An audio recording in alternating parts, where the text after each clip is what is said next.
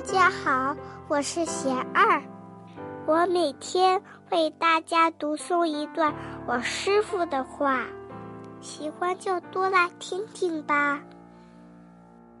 我师傅说，很多时候不是想不开，是没有去想。道理虽然明白，想的还是老一套。正确的想应该想什么？想所听闻的道理。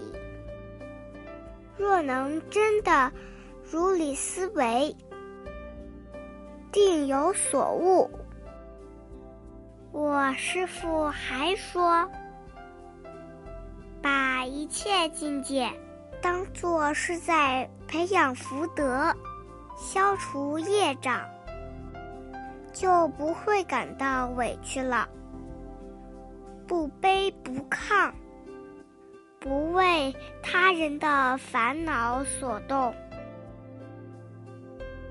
依旧保持内心的平和、善良。